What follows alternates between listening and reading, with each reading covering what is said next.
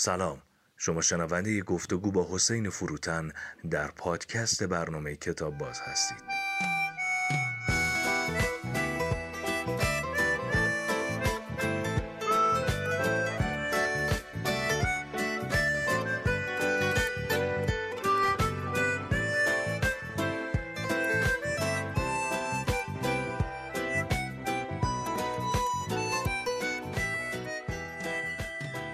آقای حسین فروتن سلام.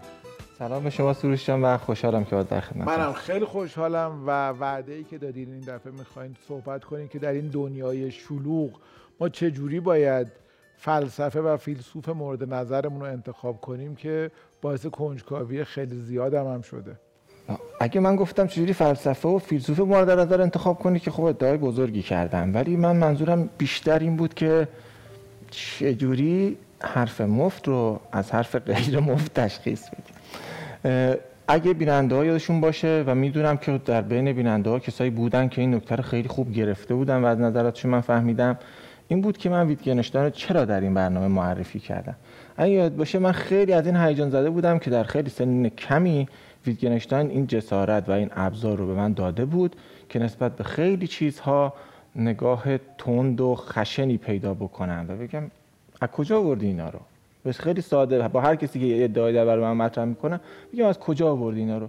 و یه خیلی طول نکشید که فهمیدم اوه خیلی از آدمایی که حرفای گنده گنده ای زدن که من ازشون میترسم اینا رو از خودشون در آوردن از خودشون میگن. نه پیش از تجربه خود شخصی خودشون جایی بوده نه از تجربه ای نه از دانشی نه از نه اینکه بگم دانش نسبت این برتری داره ولی فهمیدم قائم به همین فرده. اگه استدلالی هم هست در مغز همین آدم میگذره. ویتگنشتاین یاد بشه به خاطر این گفتم و در اون برنامه که در مورد ویتگنشتاین صحبت کردیم من یک ترجمه از رساله رو توی برنامه نشون دادم و معرفی کردم. در برابر ترجمه قبلی که به نظرم سخت خام میومد یه آقای توی مملکت هست آقای مالک حسینی دکتر مالک حسینی که فکر می‌کنم اگه اشتباه نکنم عضو هیئت علمی دانشگاه علوم تحقیقات باید باشن. یه جوری اگه بگم این ایشون زندگیشون رو وقف ویتگنشتاین کردن در عمر فلسفیشون خیلی اقراق نکردن به خاطر اینکه کارهایی که در این مورد به لحاظ پژوهش انجام دادن ترجمه هایی که انجام دادن با صرف وقت بسیار بالا دقت بسیار بالا و روانی و قابل خوندن خوندن بودن خیلی قابل توجه نسبت به چیزهای دیگه. در همین اسنایی که ما در مورد موضوعات صحبت می‌کردیم ترجمه جدید رساله به قلم همین دکتر مالک حسینی منتشر شده.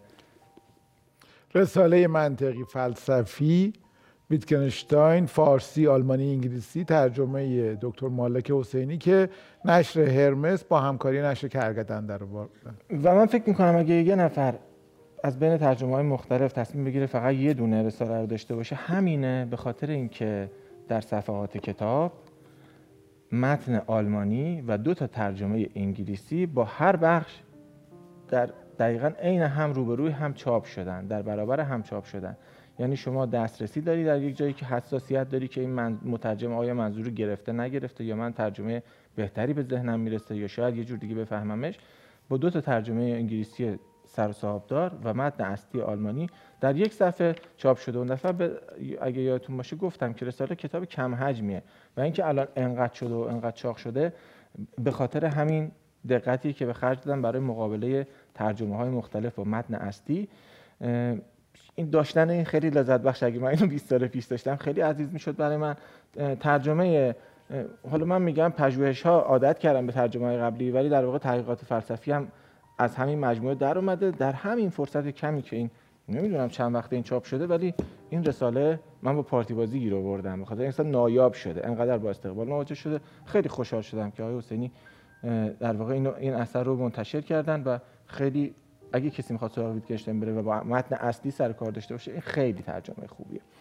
در ادامه همین حرفایی که از ویتگنشتاین گفتیم و از ابزارش یکی از چیزهای خیلی مهمی که نزد ویتگنشتاین و حلقه وینی ها پوزیتیویست های منطقی مهم بود معناداری و بیمعنایی بود.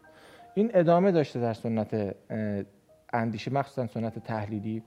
و درباره حلقه وین و پوزیتیویست های منطقی چیزی نگفتین نمی‌خواین یه اشاره ای بکنی؟ یه کوچولو گفتم که خیلی دیگه مختصر بوده. یه آره فلاسفه ای که خیلی ذوق زده بودن از پیشرفت علم دیدن که حرف های مثلا راسل ویتگنشتاین و بعضی دیگه فیلسوف های پیشگام در فلسفه تحلیلی چقدر با این جور در میاد برای زدودن حرفهای مفت. و یه حلقه شکل گرفت که پیرامون این اندیشه ها شروع کردن تلاش هایی کردن در باب اینکه فلسفه رو پیراسته تر بکنن. من فقط یه توضیح بدم یه توضیح کوچیکی که نگران نشو. کل این برنامه در مورد حرف مفته. یعنی الان نگران این. نباش که من این کلمه رو میگم. نه این حرف مفت برای اینکه می‌دونم تو دلخور نمیشی حسین جان. بگم که آقای فروتن به چیزایی که اعتقاد خودش نیست میگه حرف مفت. نه اینجوری نیست. این برنامه در مورد همینه که یه سری آدما می‌تونن حرف غیر مفت بزنن. من نپسندم. ولی یه سری چیزا مطلقا حرف مفتن. اگه در مثلا نظر ویتگنشتاین و حلقویانی ها یه سری چیزها بی‌معنا بودن. یعنی مثلا گفتنشون چیزی اضافه نمی‌کرد به دنیا ربطی نداشتن و از امور رو در دنیا توصیف نمی‌کردن جمله چیزی اضافه نکرده بود. این اینجا در مورد امروز می‌خوام در مورد چیزهایی حرف بزنم که شاید تازه اون شکلی هم نباشن معنا هم داشته باشن. یه پله تازه عمیق‌تر مثلا می‌دونی چرا با مفت می‌خوام از یه فیلسوفی که اتفاقا خودت هم خیلی دوستش داری یه جمله بگم که لزوما حرف مفت حرف- مفت نیست. حتی اگر به نظر حرف مفته. خیلی پیچیده شد. فکر می‌کنم این جمله مال راسله. حالا عینش رو با تق- حفظ نیستم. که وقت تلف شده. اگه به تو خوش گذشته دیگه وقت تلف شده نیست. این این موضوع این برنامه و کتابی که معرفی می‌کنم چه بسا تکلیف ما رو با خیلی از این جملات قصار روشن بکنه. اشکال نداره؟ نه عالی. اوکی. از این این نگاه به حرف مفت به لحاظ فلسفی. ترجمه انگلیسی من نمی‌تونم بگم به خاطر اینکه یه ذره بی بی در چیز معادل بیادبانه ای داره ولی در فرهنگ ما که حالا انقدر نگران این هستیم که یه وقت یه کلمه ناجوری به یک متفکری نه من میگم اصولا اطلاق حرف مفت خیلی شخصیه. چیزی که از نظر شما حرف مفته از نظر من لزوما حرف مفت نیست. بازم میگم در مورد این حرف نمی‌زنم که نظر من چیه. هری فرانکفورت یک آدمیه که تقریبا هم معاصر ما میشه. 1929 به دنیا آمده و هنوزم زنده است. در کتاب در باب حرف مفت اومده تعمل فلسفی کرده این کلمه رو, دقیق کرده و گفته که از نظر خودش حرف مفت چیا هستند. و اینکه حالا شما این معیار رو روی چیا بذاری بله نظرش از نظر ایشونه که خیلی هم عالیه. ما- منم می‌تونم هر بله، نظر این- باشم یا این نباشم نه این در مورد حرف کسی نظر نداده. داره میاد میگه نظر من در. مورد حرف مفت اصلا مفهوم حرف مفت. آفرین این, این همه مفهوم حرف مفت. ولی این می‌تونه آدم به آدم با, جایی که اون آدم وایستاده پیشینش نمی‌دونم تجربیاتی که داشته اهدافی که داره حرف مفت شما لزوما حرف مفت برای من نیست. اصلا تمام تلاش من تا اینجایی که رسیدیم با هم دیگه همین بوده خب، دیگه. عالیه برو بریم. اصلا تمام تلاش این بوده که اگر از یک سری چیزهای وحشت داریم. از یک سری چیزهای میترسیم. اسمهای گنده ای دارن. باشون مواجه بله، بشیم بله، نظر شما. مهمه نظر خوب. من مهم. آره این کتاب در باب حرف مفت تقریبا از اولین تلاش ها تلاش های فلسفی برای دقیق شدن در این کلمه است که خودش در اون آغاز مسیر راه افتادنش به یه سری چیزهایی که شباهت به این دارن ولی با این فرق دارن اشاره می‌کنه. برای اینکه بتونه حرف مفت رو دقیق تر بکنه. مثلا مثل شیادی مثل فریبکاری مثل کلاهبرداری و می‌خواد به ما بگه که حرف مفت چه تفاوت هایی با این داره کتاب خیلی حجمش کمه واقعا به خاطر اینکه یک مقاله بوده یک مقاله دانشگاهی بوده. ولی با پیشگفتار کم صفحه اما با جستار تقریبا قابل توجه های ملکیان کتاب به یه حجمی رسیده که شده در قالب کتاب در بیاد. به خاطر همین خوندنش اگر یه ذره فنی باشه یه ذره سخت باشه و اینا ولی انقدر کمه که میشه پنج بار خوندش. خیلی کمه خیلی کمه. و اون پیوست آخرش خیلی کمک می‌کنه به خاطر اینکه انگار پاراگراف ها اینو یه ذره باز کرده از هم. یه ذره این چیزی که انقدر تنگ بود و مقاله بود و در یه نقشه بازتر و گسترتر های ملکیان جلوی خواننده گذاشته.